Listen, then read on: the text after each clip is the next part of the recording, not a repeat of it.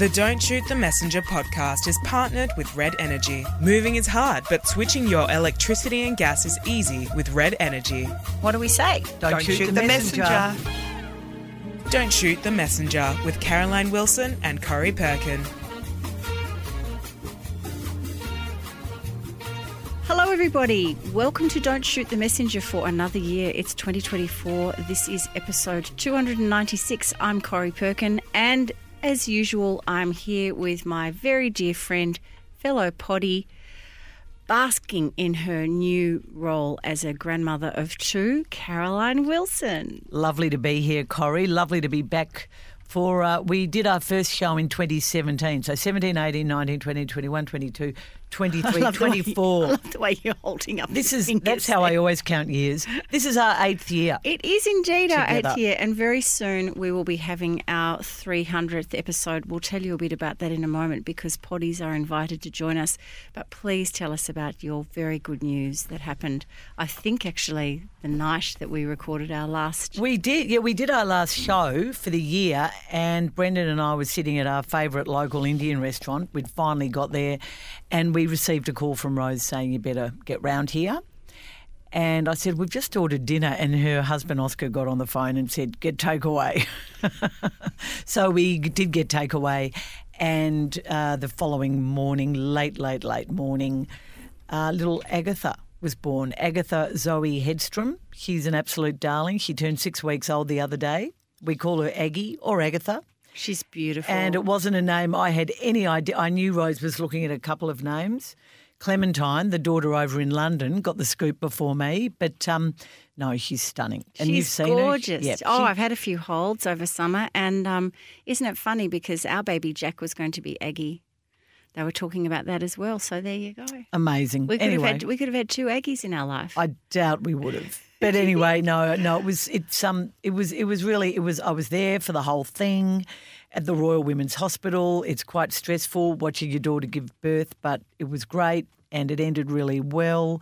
There's always the odd complication, but it all comes out in the wash. And um, she doesn't look anything like her big sister Sunday, but they're two very sweet little girls, and I oh, could not be happier. They are gorgeous together. Could not be happier. So, Caro, that is great news, and we all celebrate with you. And um, aren't we lucky and blessed? And uh, our poddies will be lucky and blessed if they would like to join us for our three hundredth birthday celebration because we are going to have an absolute ripper of an evening. This is a live podcast event on Thursday the twenty-ninth of February, which is, of course, Leap Day. And we will gather around about five thirty for a six o'clock start at Bell's Hotel at one fifty-seven Moray Street, South Melbourne. So it's not all that far from Kingsway, and um, great place, and we can't wait to see you. All the details you can look at our show notes or our Facebook page or Don't Shoot Pod on Instagram for details. And um, we'd love to see you there. And our special guest is, drum roll, bomber coach Brad Scott. Brad Scott is coming in to tell us about, with one of the first interviews he will give this year, on the eve of the twenty twenty-four season, which will be very exciting. I'm really looking forward to chatting to Brad about all manner of things.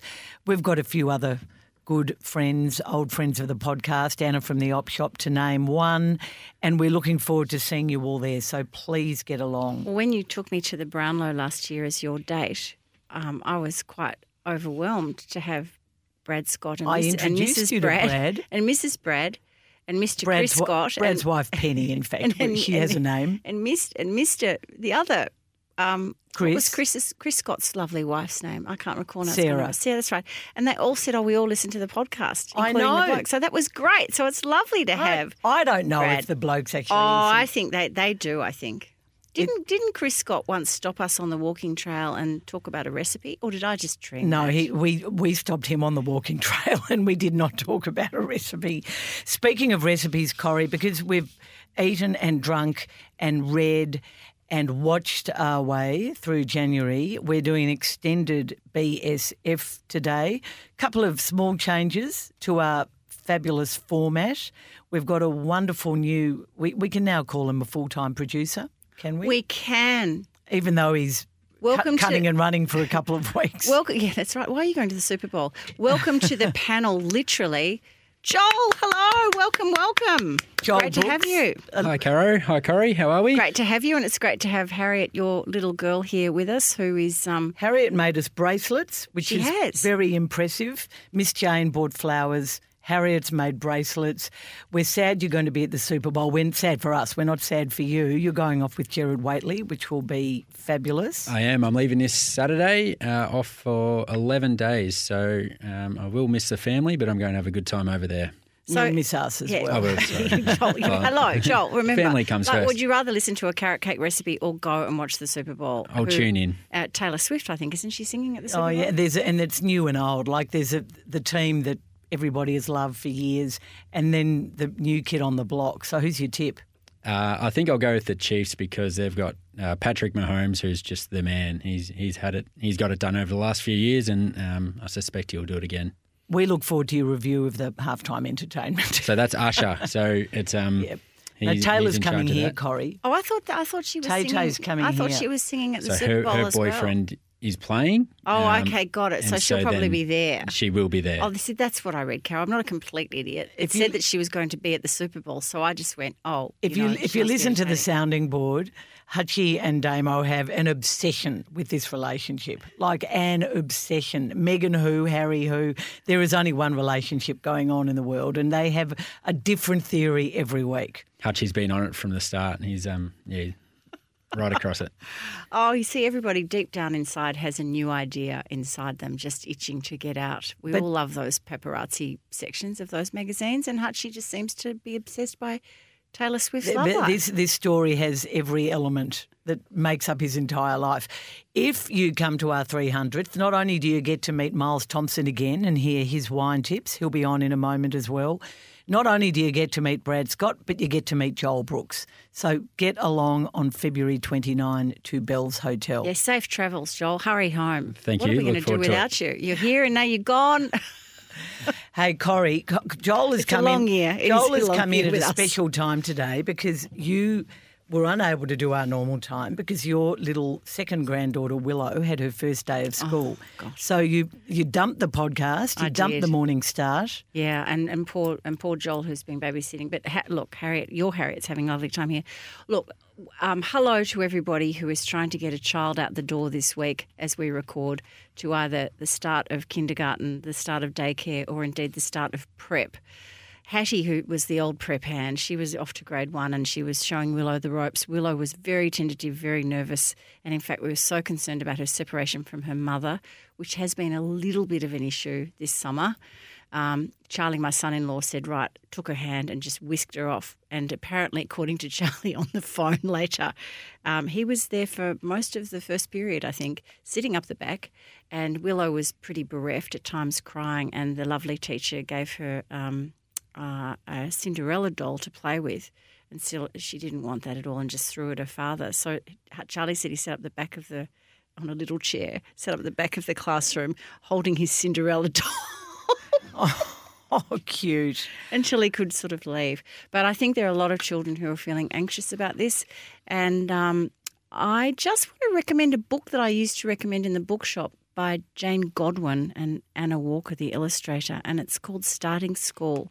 And we used to recommend it all the time because it has a series of characters. There are maybe six or eight kids, and it's each of their responses to their first day at school. You know, the new shoes, the excited children, the nervous children, the child who doesn't want to leave its teddy bear, the child who's crying.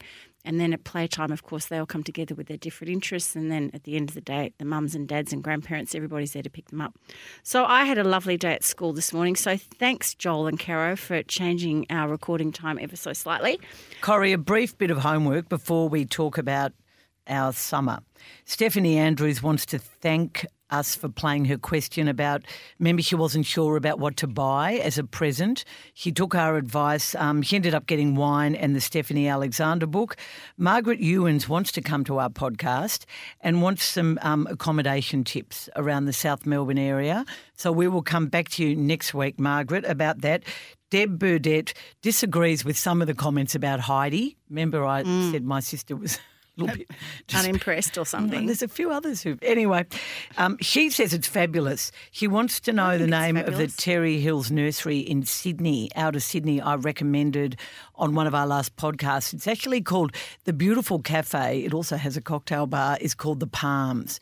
It, remember I showed you the giant yes, yes, hydrangea? Yes, yes, It's called The Palms and it's the Terry Hills Nursery in Mona Vale Road. She loved Jimmy Webb and agrees Ma- Mafia Mama was dreadful. So there we are. There we are, Corrie. Oh, well, that's another reason not to watch it, and I didn't, but I will be talking about a very peculiar moment I had um, watching something on Netflix when we get to Six Quick Questions, Caro. So let's talk about our summer holidays. Let's completely indulge. And I do feel, as I said to you the other day when we were walking, it was a summer of great intentions. We all started off with with a game plan in mind, probably, well, in my case, it was predicted uh, – it was it was um, – preempted by the um, the Bureau of Meteorology coming out at some point in, in I guess, October, November, so saying we were going to have a very, very hot summer. You so told course, me that. Of you course said it's going to be we, the hottest summer we, ever. We, we, went, we went off to uh, to find our electrician who put in um, a, an air conditioning unit for us because I was absolutely convinced that the ceiling, should have ordered more ce- firewood. Ceiling fans were not going to work. We've used it twice. So there you go. Uh, so tell me, Caro, this summer of great intentions, we had so many goals we set, we failed to achieve, things we did achieve, uh, disappointments, surprises.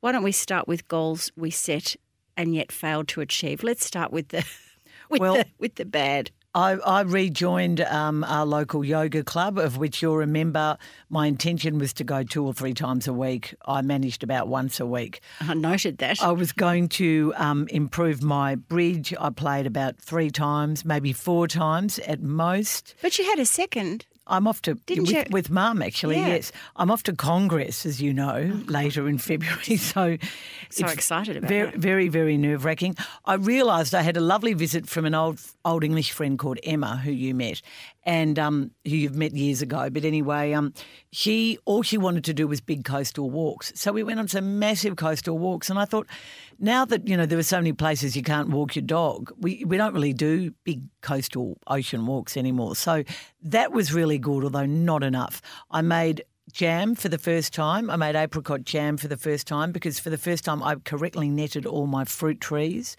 I didn't do nearly enough gardening, but I did do a bit of gardening. Um, I came home one day to see my husband digging out our old lemon tree that a friend had come round and recommended we got rid of it because it was looking a bit motley. There was no lemon tree. Dug the whole thing out. No discussion with you? No. Oh. No. It's a brave man that we do have another it's a brave man that doesn't ask permission from you, Caroline. We do have another one, but um, I received actually a very unusual well, not an unusual Christmas present. You probably know about this company. Um, the kids joined me in a um, postal book club. And you receive a book every every month. For... Oh, we used, yeah, we used to do that at the bookshop. Oh, okay. Yeah. Well, this is called the um, Literati Book Club, and I, I don't know if it's international or not, but my I, I get a book every month for six months. From a shop or from, from the organisation? An organisation. Okay. And the a, lot, recommend- a lot of bookshops do that, yeah. It's a rec- it, I think it's international. Anyway, my first one arrived, Nathan Hill's Wellness. Oh, good. So have you read that? No. I don't need that. Okay, so let's talk about... I'm excited about let's that. Let's talk about my goals that we, I set and one failed. One more thing. We played a bit of Scrabble, but probably not as much as we would normally do. Not as much. I did spend a lot of time with beautiful Sunday and Aggie. We were doing a fair bit of babysitting, you yes. and I, but I was also working full-time on the festival, so that was a bit of a which that's been surprise. Well, that's been unbelievable. You've sold all your early bird tickets, yeah, in about two weeks or something. I know, so extraordinary. Just, so for those potties who are just wondering what on earth has happened to the tickets, um, that when the program is released in the middle of February, the day passes and the individual session tickets will go on sale. So you haven't missed out, but the early birders. There was a very limited number and they actually get first dibs for about four or five days before we take it online. But don't worry, there's lots. There's like one hundred fifteen events, so you'll all get to something fabulous. But just talking about Congratulations. Scrabble, it's great. Um, it's, no, thank you. It's really good. But talking about stuff that we didn't achieve, uh, I um, I was walking around our coast um, at our favourite beach just before December and I spied a boy. Somebody had bought their, their – their, um, uh, their boat out. B U O Y. Yeah, yeah thank yep. you. I'm, not, I'm too old to be looking at boys. And I thought, right, that's going to be my mission. I'm going to, over summer, um, build up the swimming and just go out to the buoy and back again. That's going to be my mission. I think I've been for three swims. No boy, no, no boy in sight. No, well, we were swimming one day and you said every day I do another buoy or another boat and I'm yeah. going to keep going and keep going. Never made it, never made it. That's a huge disappointment. I'm sort of blaming the weather, but I'm also blaming Barry the stingray, who has been sighted again. Brendan says it's as big as our living area. It's huge. I mean, our living area is not that big, but, you know, I wouldn't want to be over a stingray that big. Well, our friend Bunty was swimming along the other day and apparently Barry was about six feet underneath him as he was swimming, which would terrify me. So I've just been a little bit aware of that, not to mention the um, the shark at Sorrento, wherever that may be. The other thing, I the goal I set and failed to achieve was dinner on the beach most nights because it's so easy and it's just been too cold. And the other thing was, um, as those who follow my reading on Corrie is Reading on the Instagram account, they will have noted that at the after Christmas I had a pile beside my bed of about twelve books. Um, I have only read one book all of January, nine hundred ninety pages of her, but I have really been well. We're very, going to we're going to hear slack. about that in B S F. So, what I'm about the goals you it. achieved in spades, Caro? I must say that um, I set myself the task of, of producing some home cooked Christmas gifts. So I did the pesto and I did the dill mayonnaise and I did the shortbreads, and they've all been very popular. Well, I did my nuts as usual. You didn't get any and we know why because you were rude about them. Um, made lots of apricot she'll jam. Never, she'll never I, I'll never get over it. Yeah, um, memory like an elephant. I too made a lot of pesto and I made a lot of salsa verde and lemon cordial. I, you know, the, no, home produce was a good one, and in fact my cousin Edwina, who you is well known, wife of the person who told Brendan to chop down the lemon tree, um, she has come round with home produce a lot. And, a lot. And, and we've been the beneficiaries of her zucchinis. Well, guess my recipe today is zucchini because I've I have more way I've made and cucumbers. I've perfected the cucumber sandwich and did I've you tried. Get, did you many, get any of her rhubarb? Yes. Oh, stunning. Brendan made a rhubarb galette. Oh, really? Yeah, he actually made a pastry thing. Really? We did a lot of cooking because the weather was so bad. So I, I'm not finding fault with the cooking. Had a gorgeous time with grandchildren. I read a few more books than you, I have to say, but probably not as many as I normally would. You gave me a book for Christmas that I sort of got stuck on. It took a while to get to the point and I enjoyed it at the end. But, you know, when you you sort of it, – the first hundred pages were just – took me a oh, while to get into it. No, but then I then I finished it and really enjoyed it. Oh, I'm sorry about that. No, don't be sorry. Um, I'll tell I, you what else I achieved, and you'll be very proud of me on this. Did not hit the shops once in no. terms of buying clothing or... Neither did I. No shops. No, no shops. shopping. Didn't need no to. Shops. Well, you spent so much at Christmas. I, I mean, it's ghastly. We really cut back. We had a Kris Kringle. We're giving each other an experience. That worked really well. We've all, we're, we're all ploughing our way through our experiences.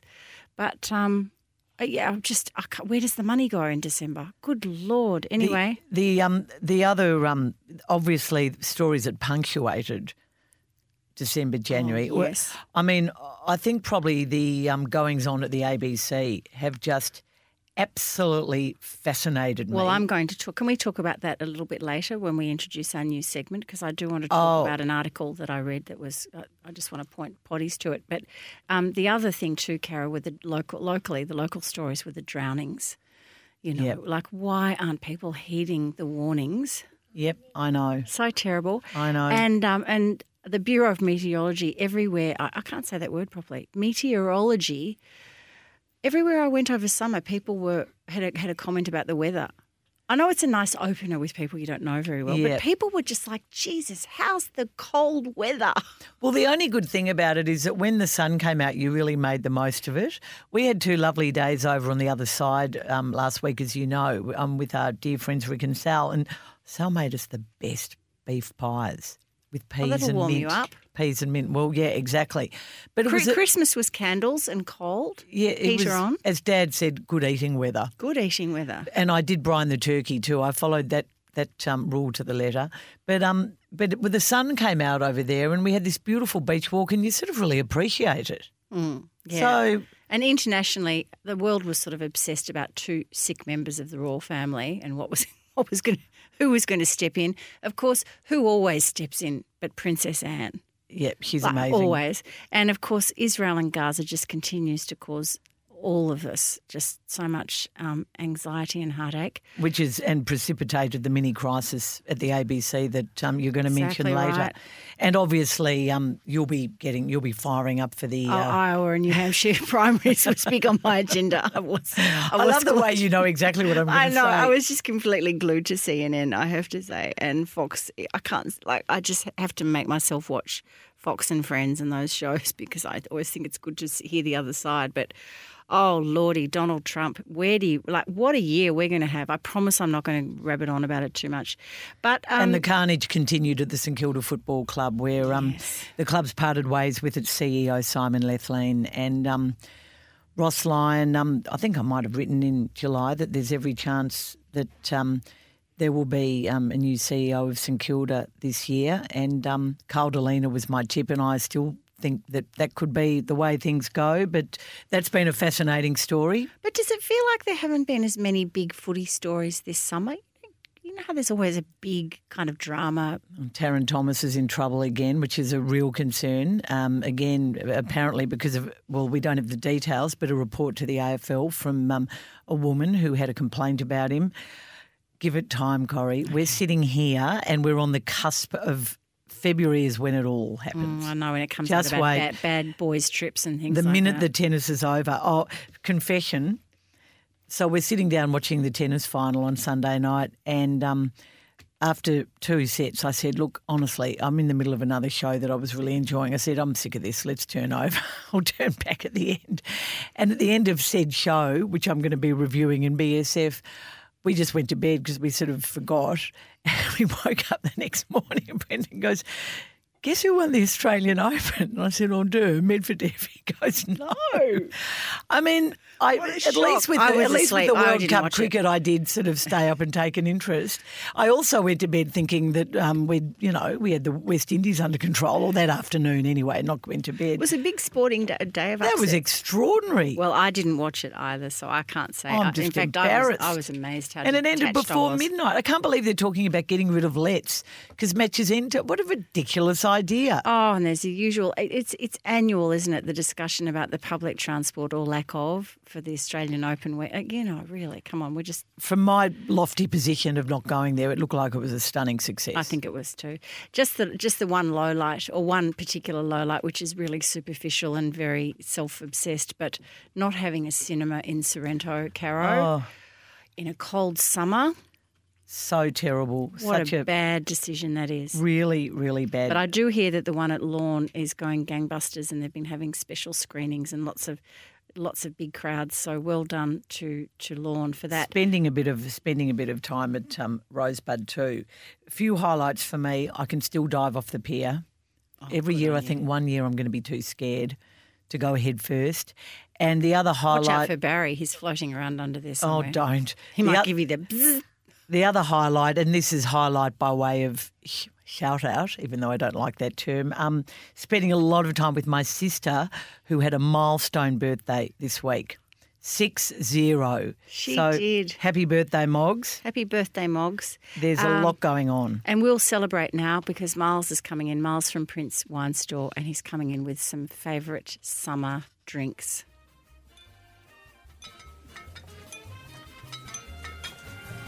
Search prince wine store dot com dot a u, bringing Melburnians the greatest wine in the world.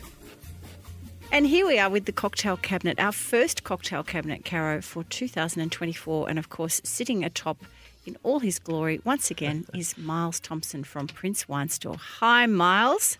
Hello. Good to be back. Good Thank to the have Lord we changed our tack from FebFast to uh, what we drunk over a, summer. A Much good, more fun. A good last-minute change. Much more fun.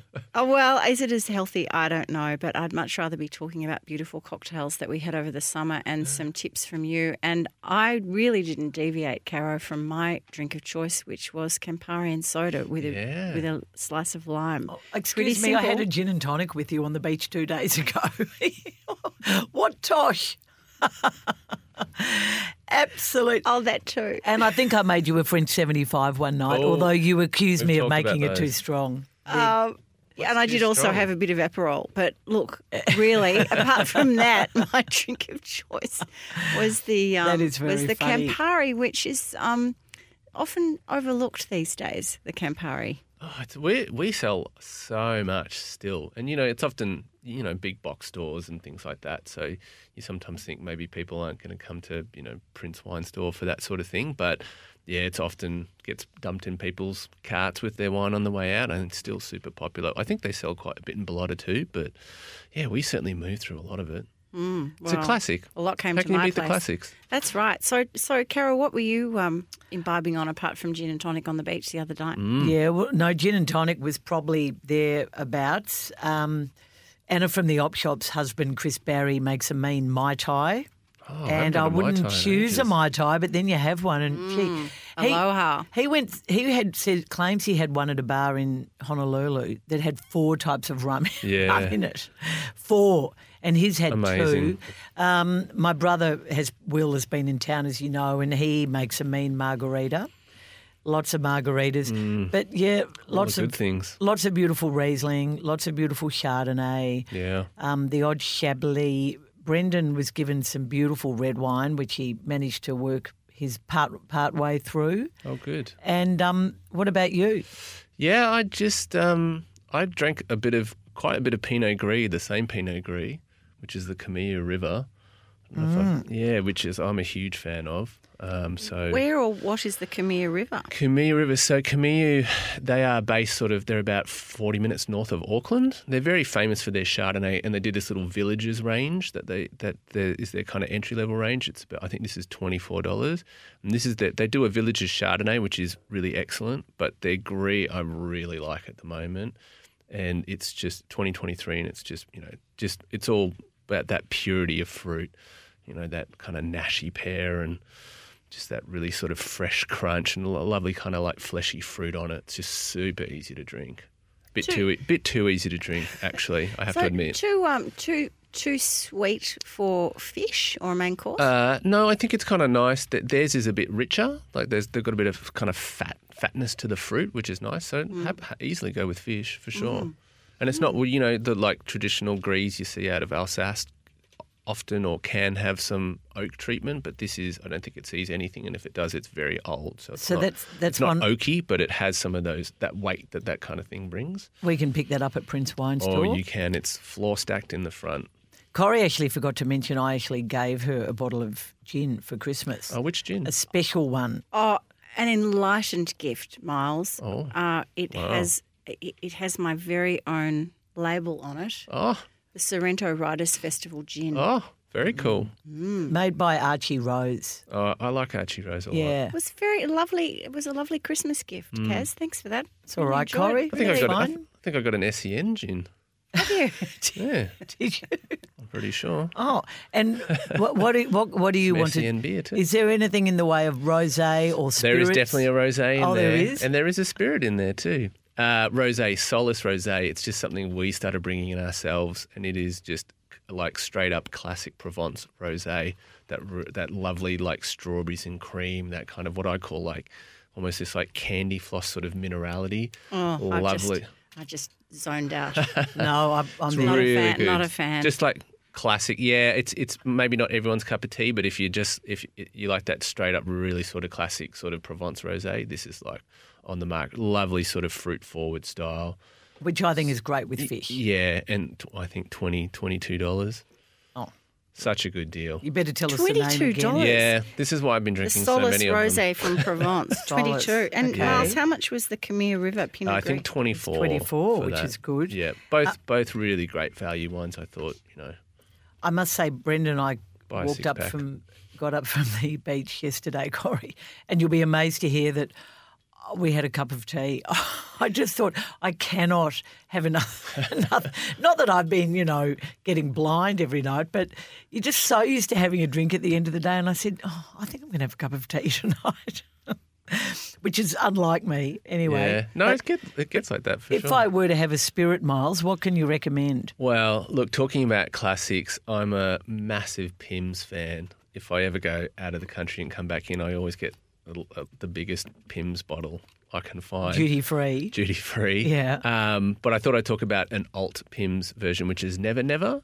And it's oh. their, um, I think they call it their um, uh, love cup or something like that. Basically, it's like a Pim's cup, but it's love yeah. cup. Love, love cup. I don't think it's love. I don't think it's love cup. Um, but that's it's, great. It's the, love it's, the, cup. It's the Never Never. Um, hold on, give me two secs. As you're looking, as you're it. looking for, yeah, what do you I mix it with, or how, how do you um, have it? So it's it's their triple triple juniper gin is the base on it. And then they use the Marionette, which we've talked about the Marionette liqueurs before, yep. mm-hmm. so which are Aussie local liqueurs. So Marionette, Curacao is the, is the other base, and then they add a bunch of their own like fruit, spice, and and you know like you know peels and things like that. So I mean, if you like Pim's, which I love, and it's beautiful, and just I have mine with ginger ale. But, you know, obviously Pim's and lemonade is sort of one of the classics, but I like it with a bit of ginger ale. Perfect drink after a display. Day of hot golf. And it's yeah, that's right. And, and then you can make it as strong or as yeah, it's the it's the Never Never. I think it's called the Love Cup. Sorry, I, I should have. Love Cup. I'm not yeah. going to ask for that at the golf don't, club. Don't, yeah, Hi, but can it's, I have it's the Love their, Cup? It's their, it's Never Never. It's the it's a collaboration. They'll put me outside. To yeah, the they'll be like, we don't oh, know what yeah. you're talking about. But that sounds great. And do you add a Pim, bit of cucumber Pim's, and mint and stuff? Oh, I usually just put a squeeze of lime in it. And that's about it. Don't go sounds, too fancy. Sounds fabulous. Yeah. Um, that sounds great. And so, what is the Never Never? What so price are we that looking is at? That is sixty-six for that. So a little more expensive, but you know, and as depending on how strong you make it, it's going to last you a while. And as we've been speaking, I've gone on to the prince wine store dot com dot a u website, as one does when one is trying very hard to do oh, their research. The Campari there. fifty-two bucks for a bottle of Campari.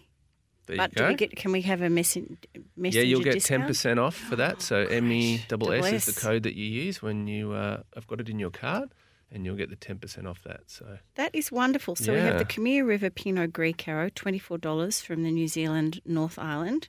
And the Solace Rosé from Provence, twenty-two dollars. How do you do it? I know. And the uh, Pim's Lookalike, the Never Never, sixty-six dollars. Yeah. Fan- fancy Fruit Cup. Fancy, fancy Fruit Oh, cup. That's a bit more. I'm, I'm disappointed. I know. I like the Love, love Cup. cup. I should have. Uh, I'll send them a message. The Love Cup. We're changing it. Uh, okay, so that's that's um that's it for this week. And um, are we going to dare traverse into the boring terrain of FebFast next week and alternatives, or no. are we going to keep drinking? I think I think we'll be leading up to Valentine's Day next week, mm. and I want um, maybe you can come up with a love cup for us. Yeah, sure. No, but don't you think? I mean, Valentine's Brendan Day. Brendan will be looking forward to that. Yeah, yeah, I think Valentine's Day is sort of well not round the corner, but Cara we'll be... had a, her. Um... Feb fast, cup of tea in Jan. So. Yeah, exactly. so that's, that's it. it for the year. One day, that was enough. No, I, I did July and October. Come on. Oh, yeah, you did yeah. too. You did yeah. very good. She's been, she's been drying out all year. Yeah.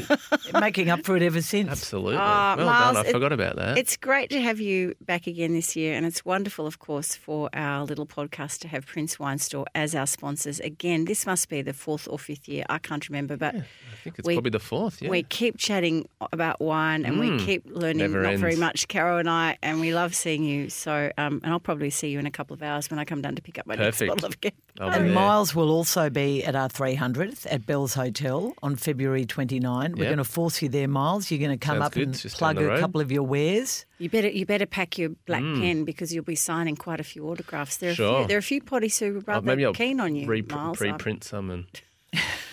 oh, Is that a bit okay. too preemptive? Settle down. What, are you Michelle Obama? Uh, um, thanks, Myles, and um, we'll see you next week. Thank you. We'll see you then. Move with Red Energy and they'll cover your standard connection fees. Eligibility criteria and conditions apply. B S F. Book Screen Food. And now we have an extended B S F, Book Screen and Food, which our podcast gang tell us is their favourite segment. So uh, if you like the reviews that Caro and I give or the recipes that we cook, this is the section for you. And Caro, we have the best book of summer to start. You are going to kick us off with one by John Boyne. Before I do, we should thank Red Energy, our oh, sponsors. Oh, yes, of course we should thank Red Energy, our sponsors. Yet again, are you on the move in twenty twenty-four? Set up your energy at your new home. with Red Energy. Just jump online and you can visit them, red energy dot com dot a u. And Caro and I are subscribers. That's where that's how we get turned on, isn't it, Caro? We do, Corrie, we do. My book is probably one of my books of the year, Corrie, certainly my book of this year so far, The Heart's Invisible Furies by an Irish author named John Boyne. He wrote The Boy in the Striped Pyjamas and its sequel, All the Broken Places. I've never read a book by John Boyne. I loved this book. My daughter has been trying to get me to read it for a year and was so sick of me not reading it that that was her Christmas present to me, and I loved it. Uh, we, we set out in Ireland, early nineteen fifties, I want to say, or late nineteen forties, late nineteen forties. And this the the hero of the story is a young man who becomes an old man by the name of Cyril Avery. We meet Cyril in his mother's womb in a small Irish town where his mother is um, in the middle. The, the priest gets up to deliver his Sunday sermon, but he doesn't deliver his sermon. He kicks physically Cyril's pregnant mother out of the church and out of the town. Her parents agree with this and she is shipped off at the age of sixteen to nowhere. She finishes up in Dublin. She meets a friend on the way. What happens to the friend is um, unbelievably tragic. What ha- so much of this book is tragic, but it is also managed manages to be funny. We, we start off in Dublin. We go to Amsterdam in more your sort of sixties and seventies, where um, they are far more tolerant of gay men, and Cyril is gay. Then we move to New York in the eighties, and we all know what started happening to gay people in the eighties. And then we move back to Dublin.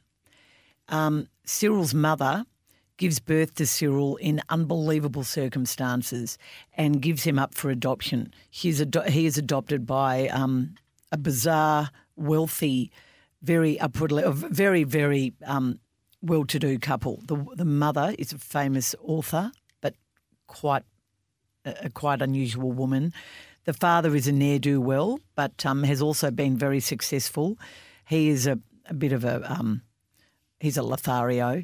And Cyril is repeatedly reminded that they, they feed him, they put him in a beautiful house, they never really care for him. And they remind him constantly that he is not a real Avery. Occasionally, the mother comes back into the story, and the way these two, mother and son, cir- circumnavigate each other for decades, and you just wait and wait and wait for them to meet, is amazing. What happens to Cyril is extraordinary. There are real-life characters in the book, in, including, um, the uh, is it Brendan Behan, who wrote The Borstal Boy? Yep. Um, Eamon De Valera, because um, Cyril's real mother, birth mother, works in the cafe at Parliament. It is, Corrie, it is, it's a bit of a William Boyd-esque sort of tale, and it, it just moves on with such, some of the characters aren't as well-rounded as others, but Cyril's adopted adopted mother is brilliant. The boy who fall, he falls in love with as a ten or eleven-year-old is and, and who continues through his life, and his sister, a remarkable part of the story. Please read this book, The Heart's Invisible Furies. Well, Caro, I will, because about this time last year, John Boyne was in Australia, and I had the I was fortunate enough to interview him at one of our library events, and he is a beautiful human being. He's promised to come to the Sorrento Writers Festival one year. And I, I did, saw he went to Adelaide with Louise Kennedy, who yes, wrote The Trespasses. I know, and it was just a little bit earlier than us, but um, he is a wonderful person. He has a huge emotional intelligence, and I can't wait to read that book. And when you were telling me about it, in fact, I saw an inexpensive copy, not a remainder, but almost um, on a on a tray in a bookshop. So I bought it. So um, really, really looking forward to reading that. So as I said earlier, my book of the summer was My Name is Barbara by Barbara Streisand.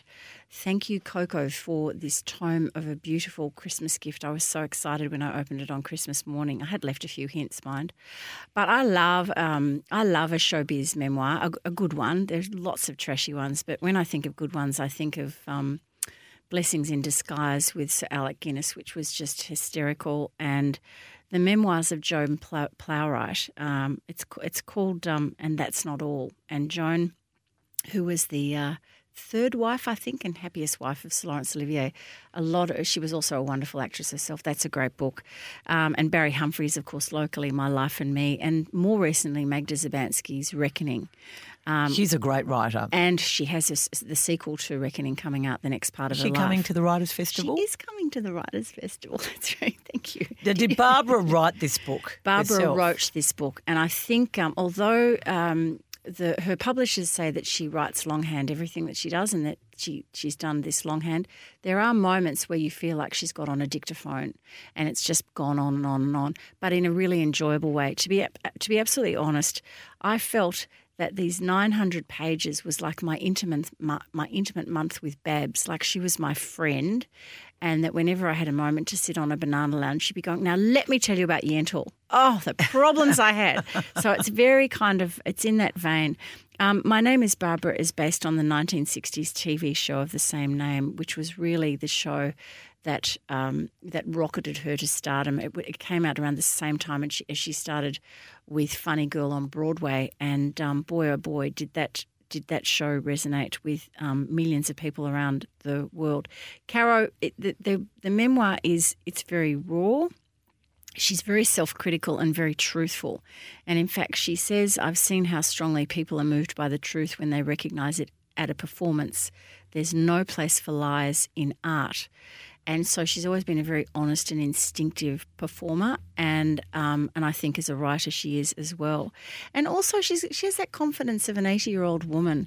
Um, she's actually she'll tell it like it is, but she'll also she'll also say, "Yeah, I looked really good in that dress," or, you know, "That was a very good performance of mine," or um, "Yes, I was a very good friend to that friend during their tough time." You know, she's not yeah. she, she's not hiding her light under a bushel, nor should she, because she's absolutely amazing. A teenage prodigy who wanted to be a serious actor, and unexpectedly at the age of fourteen found her voice when she literally and figuratively, but when she was singing in her apartment block um, uh, stairwell one day, and this voice came out, and literally people opened the doors and just went, "Who was that?"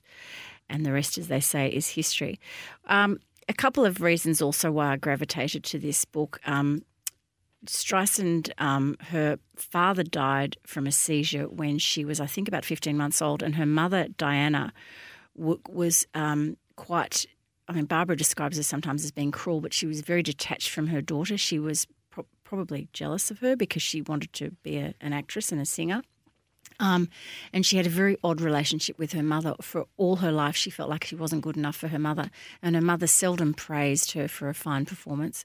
So there's that sort of, um, you know, I found that found that set up really interesting, because there she is at the age of eighty-one writing her memoir, and these still these things still haunt her. But there's lots of gossip. I mean, you'll just love it. There's lots of, you know, doing Fanny Bryce, Funny Girl on Broadway, and then of course in the um, in the film by the same name, um, all of her. Um, those comedies like What's Up Doc that she did with Ryan O'Neill, but also the serious stuff, The Way We Were with Robert Redford.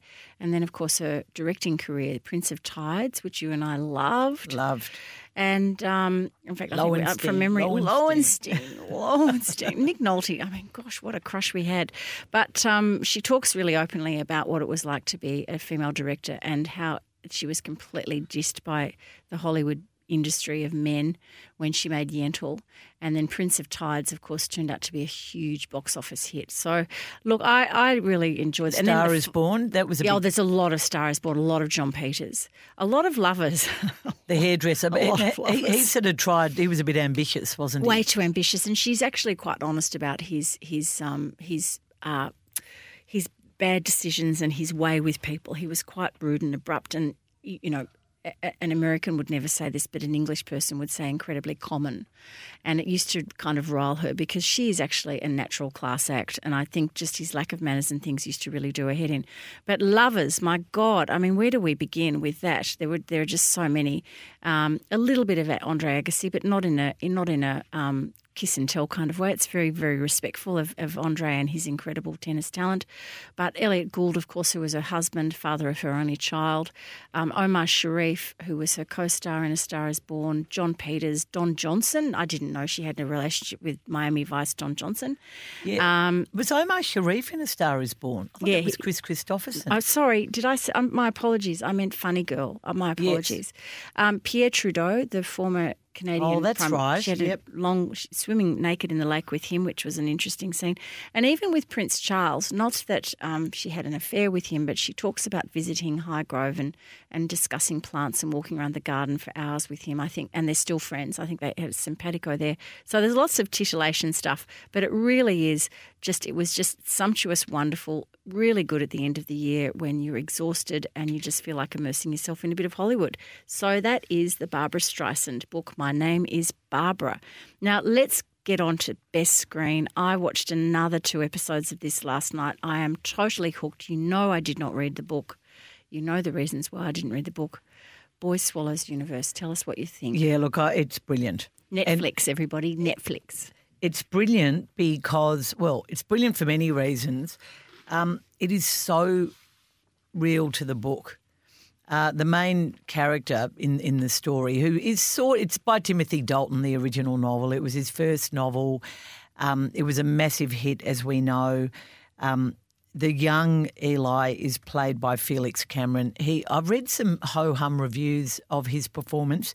He is brilliant. He As, is brilliant. He is brilliant. And you'll watch his character progress through the tragedy and trauma of his childhood and how it affects him. And, um, gee, he's good, as is Lee Haley, as his older brother, Gus. Um, look, it, th- this story starts off in, in the T V version. I think it's six or seven episodes, three different directors, including Jocelyn Moorhouse. It's basically um, set in the outer suburbs of Brisbane. It's um, it involves a, uh, I guess, really a, a family who becomes embroiled in crime, and we know that Trent Dalton, the author, the Australian journalist, his mother was in fact a drug addict. We know that his father was a hopeless alcoholic.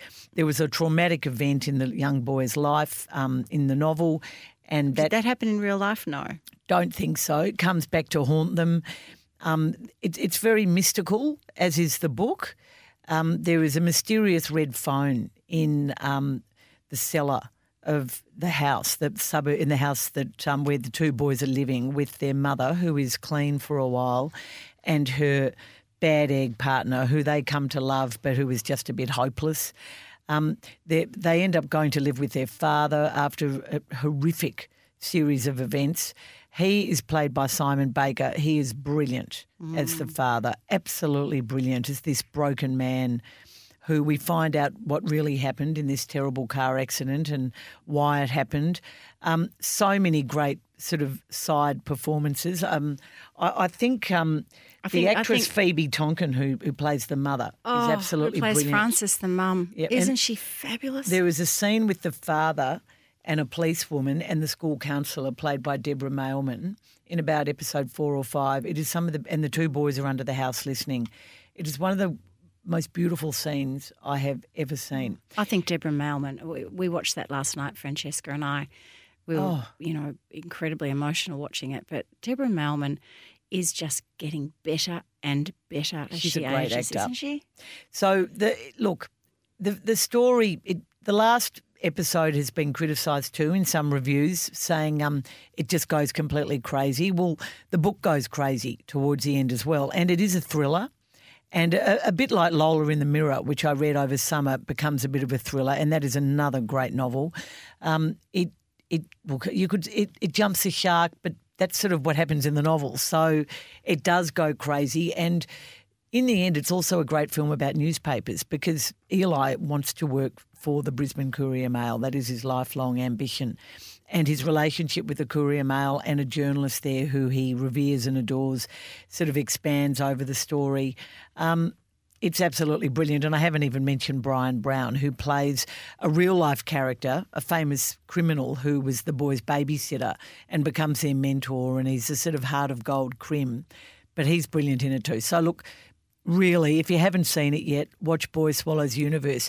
There You can fiddle with the figures, but there is no doubt this has been, people are saying, the most, certainly in terms of Australian drama, by far the most successful Australian drama ever on Netflix, and one of Netflix's most successful ever series. So bring it on. It's beautiful. I love it. And I actually love the fact that Brian Brown, he, it's a pared back um, acting uh, performance that he's done, yep. don't you think? Yep. You know how he can sometimes ham up the Aussie thing a little bit? Yes, I agree. I think he's very so, understated. So, yeah, and so real. Uh, look, it's just I think that's the thing, even though this is a really um, – it's out of our comfort zone for sure, uh, this story, this kind of storyline, but everything just resonates. It's so real.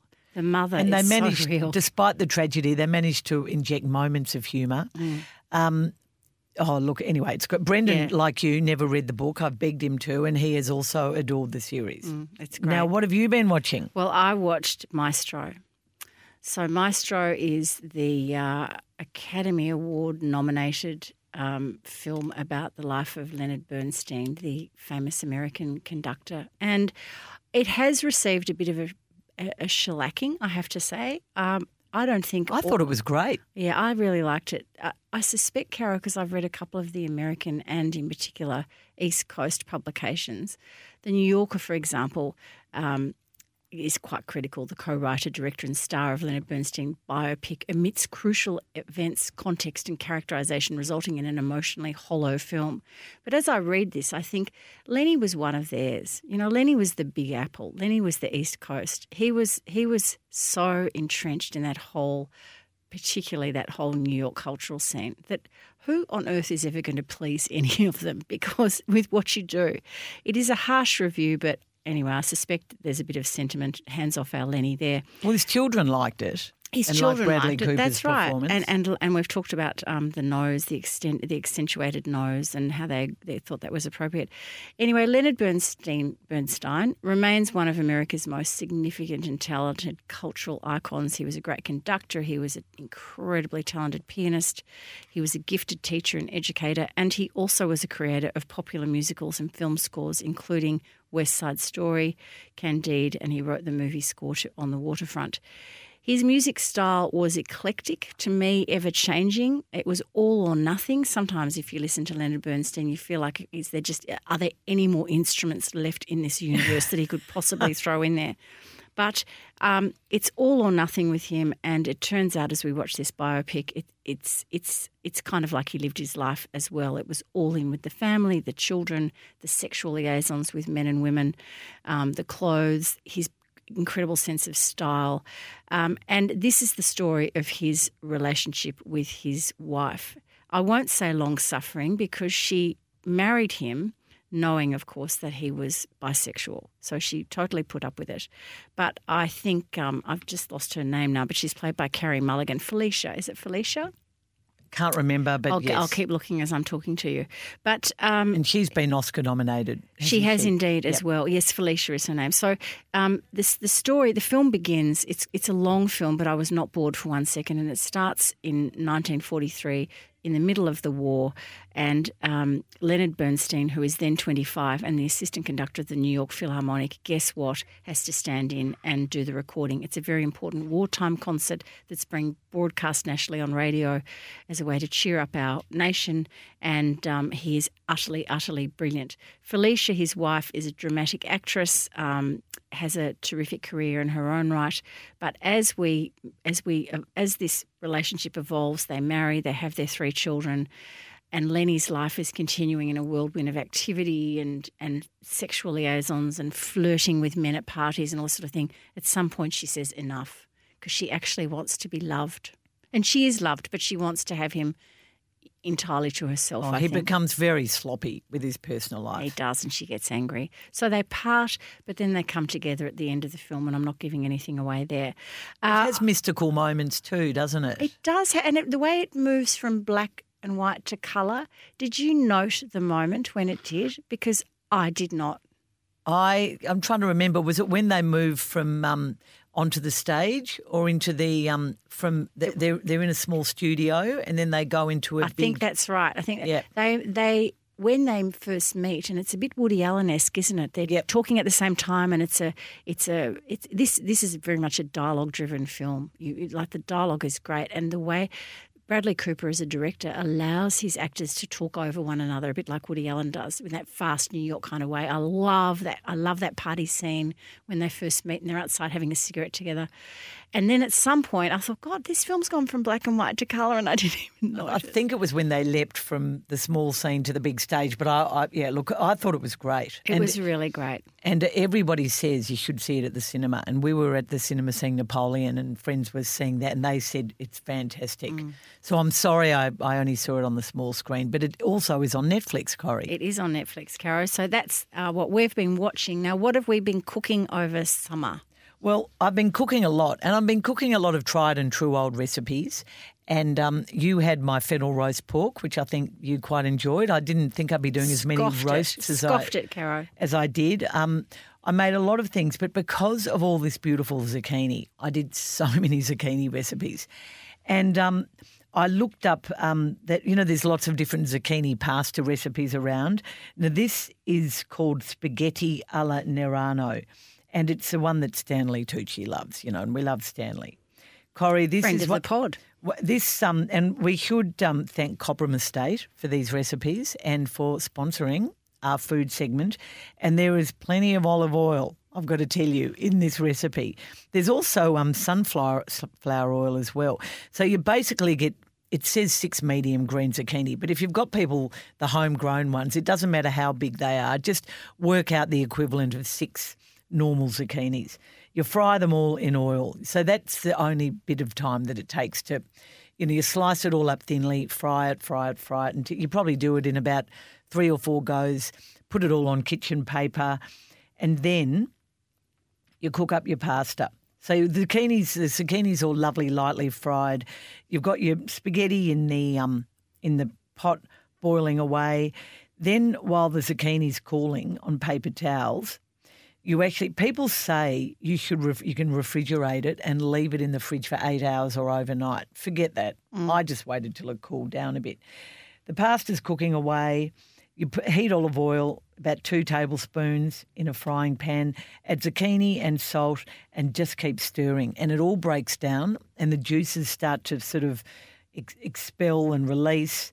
Um, it's breaking down more and more. You add a couple of splashes of pasta water. Don't overdo it.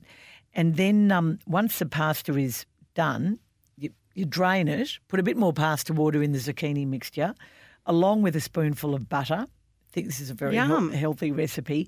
You're stirring around the spaghetti, um, sorry, the the zucchini and the butter, and then you basically chuck it in with the pasta. Stir all that around, and then you add two sorts of cheese, Corrie, pecorino and Reggiano. Yum. And you stir it all around and you whack the whole lot into a bowl. I added some fried breadcrumbs just because, and it was delicious. Oh, that is a great recipe.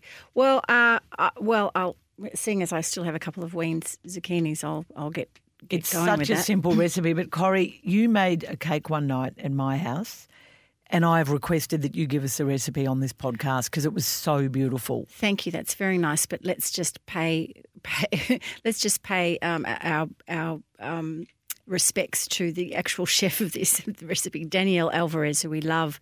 Her cookbook's um, Sydney chef, and she's written this cookbook, Libby Travers, which was one of my Christmas gifts from my husband.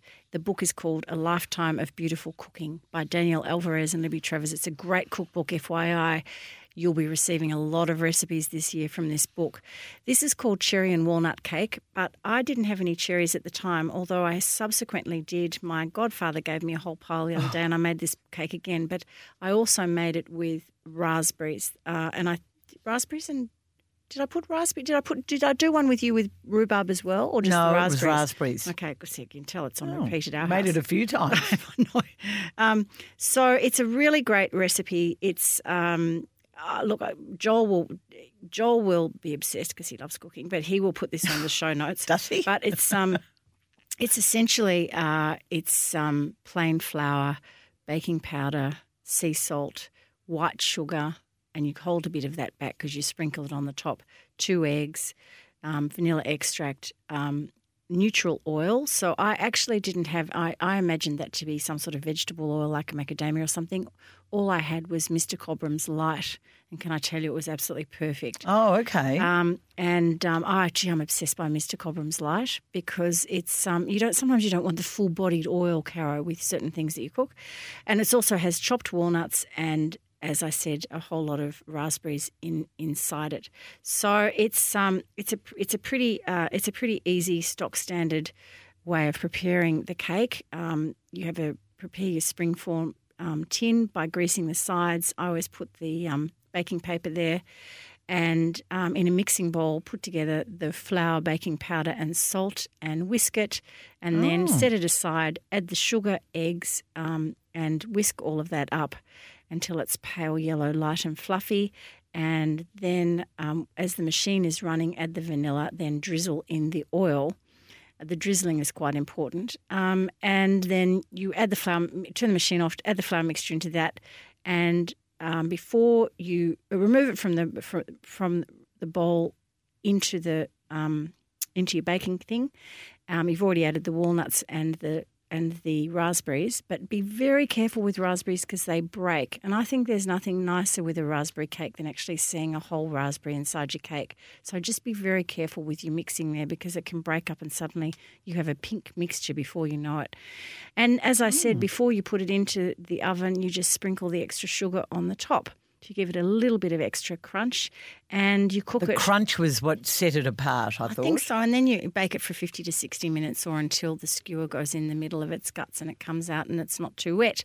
And we served it at your place. Uh, did I bring the yoghurt or did you have ice cream? I can't remember. No, I, I've been I, serving it with the um, with the yoghurt. I had ice. I served it with um, vanilla ice cream. Mm. It delicious. was delicious. It's great. Now, Carol, we're going to launch a new segment now. We had a bit of a chat over summer and we decided we're sick of being grumpy at our age, aren't we? We are. We're sick of being grumpy anyway, and we thank Red Energy for this new segment, moving as hard, as Corrie said, but switching your electricity and gas is easy with Red Energy. Corrie, did you hear this? Did you hear this? Did you hear this? Did you hear this? Did you hear this? You're going to kick us off. I am going to kick you off. So it, we were talking earlier. So this segment, everybody, is about something that Cara or myself has seen in a newspaper or read on um, our phones or heard on the wireless or something that's just caught our attention and we just want to bring it to everybody's attention. We were going to call it What's Caught My Eye, but Joel reminded us that that's a segment on the Sunday Footy Show, which, uh, you know, really, does it matter? I don't think it oh, matters. Well, do we have a crossover audience? Anyway, I like this because you often, you and I often say this podcast is totally based on what you and I talk about when we go on a walk. That's did the original premise. And we often say to each other, hey, did you see that or did you hear this? And we often do it, so this is the way we speak. But this is this was an article in the Saturday paper last Saturday, which if anybody is slightly confused about what's been going down at the A B C, and you mentioned it earlier, Carol, and I'd be interested in your thoughts because we now have a new uh, chair, actually, in Kim Williams.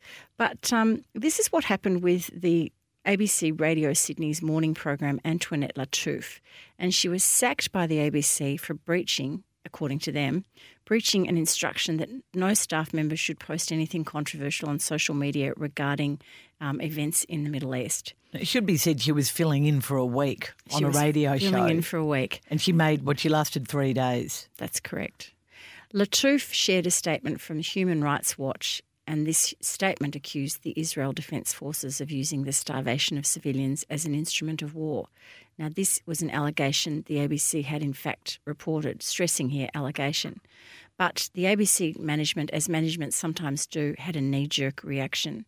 And so, as you said, one day Latouf, who was filling in, was there, and the next day she wasn't. She did have a fair bit to say a month or so earlier on various social media posts, and it seems strange given that she was fairly outspoken about some of the stuff that was going Somebody on at Gaza. Somebody could have had a chat with her a they, bit Well, it was an interesting appointment. I mean, what she did earlier was much stronger than the stuff she did on that day that saw her removed or that precipitated the move. So Latouf has filed an application with the Fair Work Commission, and she said the A B C had unlawfully dismissed her on the grounds of political expression. She later changed this to include racial discrimination. And so the whole thing seems to have just been um, blown up, and um, and the A B C, of course, is saying it, ha- it can't be an unlawful sacking. So it's going a bit of back and forth, and we're just going to sort of leave that story there because as we speak, things are moving. But it is interesting that um, retiring chair um, Ita Buttrose um, and the Managing Director, David Anderson, stood firm on this. And now, of course, we have Kim Williams in the chair. I wonder where the whole thing's going to go. But I just thought, Caro, because it has been quite confusing and because over summer there has been a fair bit of A B C bashing, particularly not surprising from the Murdoch media, um, I think that it's really worth reading this Saturday paper article because it is, I would suggest, relatively um, unbiased, um, and, it's, and it just gives you a good rundown of what happened when. And um, it's written by Martin Mackenzie Murray, if you're looking for it. So that would be my suggestion. But isn't the A B C in a bit of a mess? Well, this comes off the back of Stan Grant's departure after the coverage of the of the uh, coronation and what happened on that um, panel and the criticism Stan Grant received and the fact that he says he received no backing from the A B C management, sort of un- thinly veiled allegations of racial profiling and racism at the A B C. They've been strongly criticised in recent days by senior journo John Lyons, who I think is also going to be ho- hopefully paying a visit to your Writers' Festival, Corrie. Yes, indeed. Who I caught up with recently and who's done, I think, a pretty good job in his coverage at Gaza, of Gaza. But, um, no, it's a mess. It is a mess. And she seems to have, um, Antoinette seems to have... Um, one of Gina Rinehart's legal team in her corner too. So this is going to get really ugly. It is going to get really ugly. And is she Lebanese by descent? I think she is. I don't know her background, but I, I know that there, there it is, um, something like that. Um, and I don't mean to be dismissive. I just I can't recall her family background. But um, just to let people know if they are thinking, or if they do love A B C Matters, if they do want to hear more, and uh, this is a moving story, Uh, at the Writers' Festival on the Sunday, April the twenty-eighth, we're having a panel called Your A B C, an Endangered Species, question mark. And on that panel, John Fain, Ranald McDonald, and I'm hoping Laura Tingle, who is actually um, a staff board member of the A B C, will be on that panel. So that's pretty exciting. I thought so, for Kim Williams, I mean, he's just become chairman and they've just reappointed this um, David Anderson before he came on board. So that makes his job a bit tricky, I would have thought. Oh, that's interesting. Mm. Anyway, there Corrie, that is um, a very interesting uh, Did You Hear This? And I'm now going to launch, um, again, six quick questions for twenty twenty-four. You can kick us off. What's the weirdest catering request you've heard this summer? My friend Pats, who does a bit of catering, uh, and she's very good at it, I might add, she was preparing a... I think it was a lunch, actually, for sixteen women folk, and sent out, the, the host of this sent out a note, any food allergies. I think about twelve of the guests came back with food allergies, which is fine. I'm not laughing at that. Do you ever have a food allergy? I'm just like, give it a shot. I'm not bagging food allergies, but I just... It's just not something that... No, no, we've had two launches, as you know, of the Writers' Festival, and we've gone for gluten-free and vegetarian options. We're very respectful. We all should be. But this was a real... This was a, this was a curveball. Twelve of them all had issues, including one person who said they were allergic to, quote, unquote, fish with fins. What does that mean? What... But all fish have, well, I suppose shellfish don't. That reminds me. What? That reminds me. Um, I, this is just terribly a, sorry. Can't eat fish with fins. This is a ridiculous segue, but when I was covering the nineteen eighty-six Commonwealth Games, there was a swimming rider, and he he was a great journo, and he died recently. His name was Wayne Smith. He wrote for the Courier Mail and went on to write for the Oz, and, you know, very revered, and not only swimming. But back then he was a swimming rider, and um, Bruce Wilson, our bureau chief, named him, nicknamed him Flipper. And he was a bit of a gun. He was always coming in with stories, and he didn't get Wilson's humour, and Wilson didn't get him. And every day he'd come in for our production, our production meeting, our meeting about what we were doing that day, and Bruce would say, "And what have you got up your fin today, Flipper?" And then it became Flips. I don't know why I remembered that. My Lord, it was nearly forty years ago. But anyway, I wonder, we're not going to name the no. the fin allergy. Oh, dear me. Oh, um, dear. What literary genre did you wholeheartedly re-embrace this summer? Oh, God, don't say a nineteen thirties detective novel set no, in an English country I've house. Never, I've never never not embraced that. No, you know how um, I've... I've bagged short stories for years. Mm. I just find short stories, they, they don't, I don't get them. They, they're not meaty enough. Well, I take it all back. I mean, since The Diamond as Big as the Ritz by F. Scott Fitzgerald, I've never really found a short story I could really like. Well, when Rose was in labour, I grabbed a book as we went to the hospital because, you know, it's quite long. And I wasn't going to be there standing over her the entire time. Weren't you practising time. your panting with her? I, well, my husband was there too. Breathe, breathe, breathe. And Rose did look over a couple of times and say, I hope that's a good book. But anyway, it was one it was one of Oscar's and it was by one of our favourite authors, Tessa Hadley, and it was called Bad Dreams. And there were some great stories in it, including a brilliant one called Silk Brocade and another one called An Abduction. Anyway, loved Tessa Hadley, lo- Hadley loved that. And then I grabbed one the other day at my friend's in Point Lonsdale, Com Tolbin. Is that how you pronounce it? Colm Toybin. Toybin. Oh, sorry. Yeah, well, him. A book of his short stories. One of them is called Famous Blue Raincoat, which I, is, you know, a riff on the um, Leonard Cohen song. It was one of the most beautiful stories I've ever read. I'm back on short stories. I've got Daphne du Maurier now that Anna from the Op Shop lent me months ago. Don't Look Now and other stories, and I'm loving them. Oh, good. Corrie, what is the weirdest money story you've heard this summer? Well, I'm not sure whether this has been around for a while, Caro. It only came into my feed, though, a couple of days ago. So, you know, you may not, Tom Hollander, British actor. Yes, You'll remember him as I playing do. Mister Collins in Pride and Prejudice. Yep. Um, and he was also in White Lotus and The Night Manager. Um, he is not Tom Holland, who is the twenty-seven-year-old superstar who plays Peter Parker dash Spider-Man in the Marvel Cinematic Correct. Universe yep. thing, whatever. Tom Hollander, I think, is also in um, uh, uh, Pirates of the Caribbean. Yeah, and the the brilliant um, one that we've just finished watching, Again, Slow Horses. Oh, is he in that? Yeah, I think he's in that too. Oh, I didn't know that. So anyway, um, in a recent um, series, late night thing with Seth Meyers, he was recalling this the time that his uh, agency, his agent, mixed him up with um, Tom Holland. This is Tom Hollander saying, with Tom Holland. And um, instead of the Marvel star's box office bonus going to Tom Holland, it went to the British thespian Tom Hollander. No. No. So he was Did just, he fess up? He was just sitting, sitting there and thirty thousand dollars just came into his account. So, look, he did How ev- could they muck that up? He did eventually. That's hopeless. He did eventually um, fess up, but you'd be tempted not to, perhaps, wouldn't you? That'd be um, fun. Caro, what, uh, what, uh, where, where am I up to? What New Year's Eve tradition did you avail yourself of? What? Of the first time this year? I can tell that you've written the show notes this week. What New Year's Eve tradition did you avail yourself of for the first time this year? Pretty okay. simple question, Corrie. I would be subbing that sentence. But anyway, I didn't do the show notes this week. Neither did Joel. So over to you.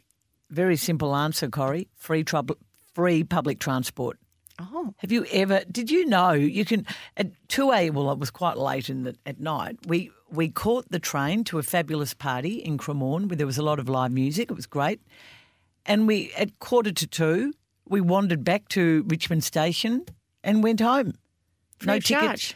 Everyone was on the train. Everyone You've only was... been doing it for about twenty-five years. I know. Well, I've just never caught the train on New Year's Eve in Melbourne. I'm often not in Melbourne, you know, often you're away on New Year's Eve. And the trains were, you know, somebody complimented me on my outfit. It was a, the theme was a touch of sparkle. That had I had sparkling pants on. No. Oh, they're our friend Anna's pants. She yes. wants them back. Oh, I know. Well, I, I just keep meaning to. I said, watch it. Could yeah, be I like know. Queen Queen Mary. Never returns. Well, Anna from the Op Shop wore this fabulous sparkling jacket, and our friend Deb Conway saw her in it. She was also at the party, and she just wore it um, at an Elvis show at the Opera House in Sydney. There you go. Yeah, I know. It's, she's on a big poster. Anna's thrilled. Anyway. Someone complimented my outfit. Everyone was well behaved. Everyone was happy on the train to the party. Quarter to two, everyone was great. There was no bad drunken behaviour. I, I just, how long's this been going on? Mm, it's great. There you go. What a great initiative. Um, okay. Corrie, what's the weirdest Netflix show you've watched this summer? Well, it was the last episode of The Crown, Series six. So I'm just going to show you this photograph. I you, watched you it. You and Joel, right? So that brings back a really weird memory to me. So this is the photograph of Olivia Colman standing beside Claire Foy uh, behind Imelda Staunton. So these so are the three, three queens. actresses who played yep. the queens, right, the queen, Queen Elizabeth. And I found that episode just weird. I know that the queen had died at the time they made it.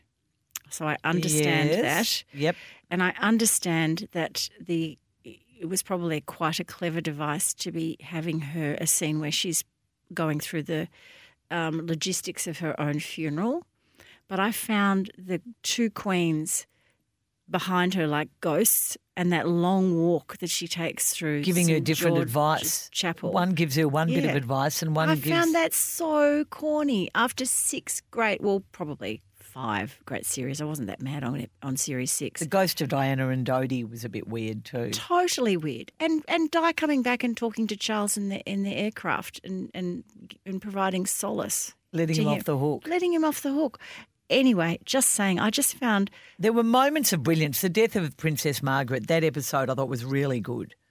But, um, yeah, no, it was a bit odd, I suppose. It was a bit I odd. It was, I felt a bit sad at the end. I mean, we have... It's punctuated our last few years. Well, it's show, been a, a summer it. regular, hasn't it? It was better Car- when it was old and we didn't really understand. You know, we didn't know as much. The new stuff we were a bit like, oh... Mm. Yeah, we've read new idea. Um, what was the toughest gig you faced over summer? Going on stage with the boys from the front bar. Oh, I, I thought you were excellent. I was so out of my comfort zone. That was a it was a great, and you were there this year. So Don McClarty holds this fabulous golf day where he raises money for M N D. Did you see we raised over one hundred thousand dollars that yeah, night? Yeah, one hundred twenty, up, yeah. one hundred fifteen or and twenty. And Neil Danaher's lovely wife was there. She spoke beautifully. Oh, so lovely. Beck Danaher was there. Um, Jan, of course, and. Um, the gig, it, every year uh, Mike Sheehan and I do something, and um, in the last few years, or some years, we've had to interview Gillian McLaughlin. This year it was the full front bar, so Andrew Marr with Sam Pang and Mick Malloy interviewed Gillian before dinner. Of course, I was after dinner. It was meant to be with Mike, but he wasn't feeling great after the golf day, so he wasn't there. I was on my own. I honestly was feeling. I mean, you know what? They, and they were working. Oh, I know. At one stage, Don said, pretty blue, Don said to me, oh, "Don said, oh, we should get you up there and you just do a little segment of the podcast." And I just, I, I, I thought, oh my God, I hope you're joking because there's no way I'm not with that tough crowd. Tough crowd. Not with that crowd. I thought you did quite well. Well, yes. I mean, they're, and they're very generous performers. The, the old, the old um, line I've heard about five times with you and Sang Pang. Oh, he claims I asked him to pick up my dry cleaning at three A W once. Complete lie. Absolute. I mean, I don't actually remember him, that is true, but I never would have asked him to pick up my dry cleaning. Um, anyway, that was probably my most um, nervous, out-of-comfort zone moment of the year, and it was a pretty strong Melbourne room, wasn't it? I was pretty I was pretty happy to bring up the elephant in the room. Except I was sitting opposite John Barker, former Hawthorn great, so oh, I was pretty you were, happy. I yeah, you were pretty... Giving him a bit of a build-up, weren't you? Gee. Oh, I was I telling mean, you what was, a good club man he was. He was a good footballer. And his wife I, said, thank you. Anyway, we'll Means just a lot. We'll leave it at that. Corrie, it's great to see you again. Great to be back. Sitting over the desk. Great to be back and great to have Joel Brooks on board, even though he's off board for a couple of weeks, swanning around the Super Bowl, having fun with Hutchie and who else? Is it? Probably there's a boyo team going. Is it? Is it a boys' trip? Wait. Jared, everybody. There's a little bit of housework for you, host, before you um, oh, finish okay. off. Oh, okay. Yes. I, well, I have to say, of course, thank you to Red Energy. And um, don't forget, go on to red energy dot com dot a u if you're moving house or want to change your um, energy provider. They are the best. And also, S E N Talk is a new way that you can talk to us. Listen to Don't Shoot the Messenger on the S E N app and push push the talk button you'll see there on the top right hand of the screen, and you can actually leave us a little message and then we can replay it. How interesting's that? No swear words, please, but we do love brickbats and bouquets, anything. And um, we'd love to hear from you that way. And, of course, the Dear Caro and Corrie segment will be back next week. And if you want to join that, you just um, send us an email via um, what is our email address? Have you had time to learn that? Feedback at don't shoot pod dot com dot a u. And we'll remember, right. What do you win, Corrie, if your you dilemma gets read out on it? You win on, a beautiful on... pack of Elo Botanical gifts, and we love Elo Botanical. Caro and I have been living on Elo Botanical for the last year since the wonderful Claire introduced us to it. And remember, Don't Shoot Poddies receive a twenty percent discount from Elo Botanicals when they use the code M E S S twenty. So just jump on to L O, E L L O Botanicals, their fabulous website, and they're also on Instagram, so you can see all the beautiful pictures of the beautiful faces like yours and mine. Are we on there? Maybe we're not. Maybe I'm we're not too sure. Old. old. You'd be a good ad for Rello oh, Botanicals. Oh, gee, you're sweet.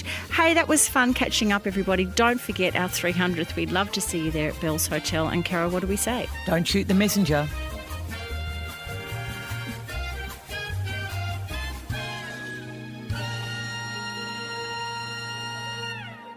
Thanks for listening to Don't Shoot the Messenger with Caroline Wilson and Corrie Perkin. We love hearing from you, so join us on Facebook, Instagram or Twitter at Don't Shoot Pod, or email us at feedback at don'tshootpod dot com dot a u. And if you'd like to support the show, the best way is to tell a friend to listen. Your word-of-mouth recommendations are really appreciated.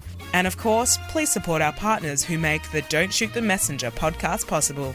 Red Energy. Moving home? Trust Red Energy to power what matters most. Cobram Estate, Australia's most awarded extra virgin olive oil, grown, harvested and first cold pressed in northern Victoria. And Prince Wine Store, bringing wine enthusiasts the greatest wine in the world. prince wine store dot com dot a u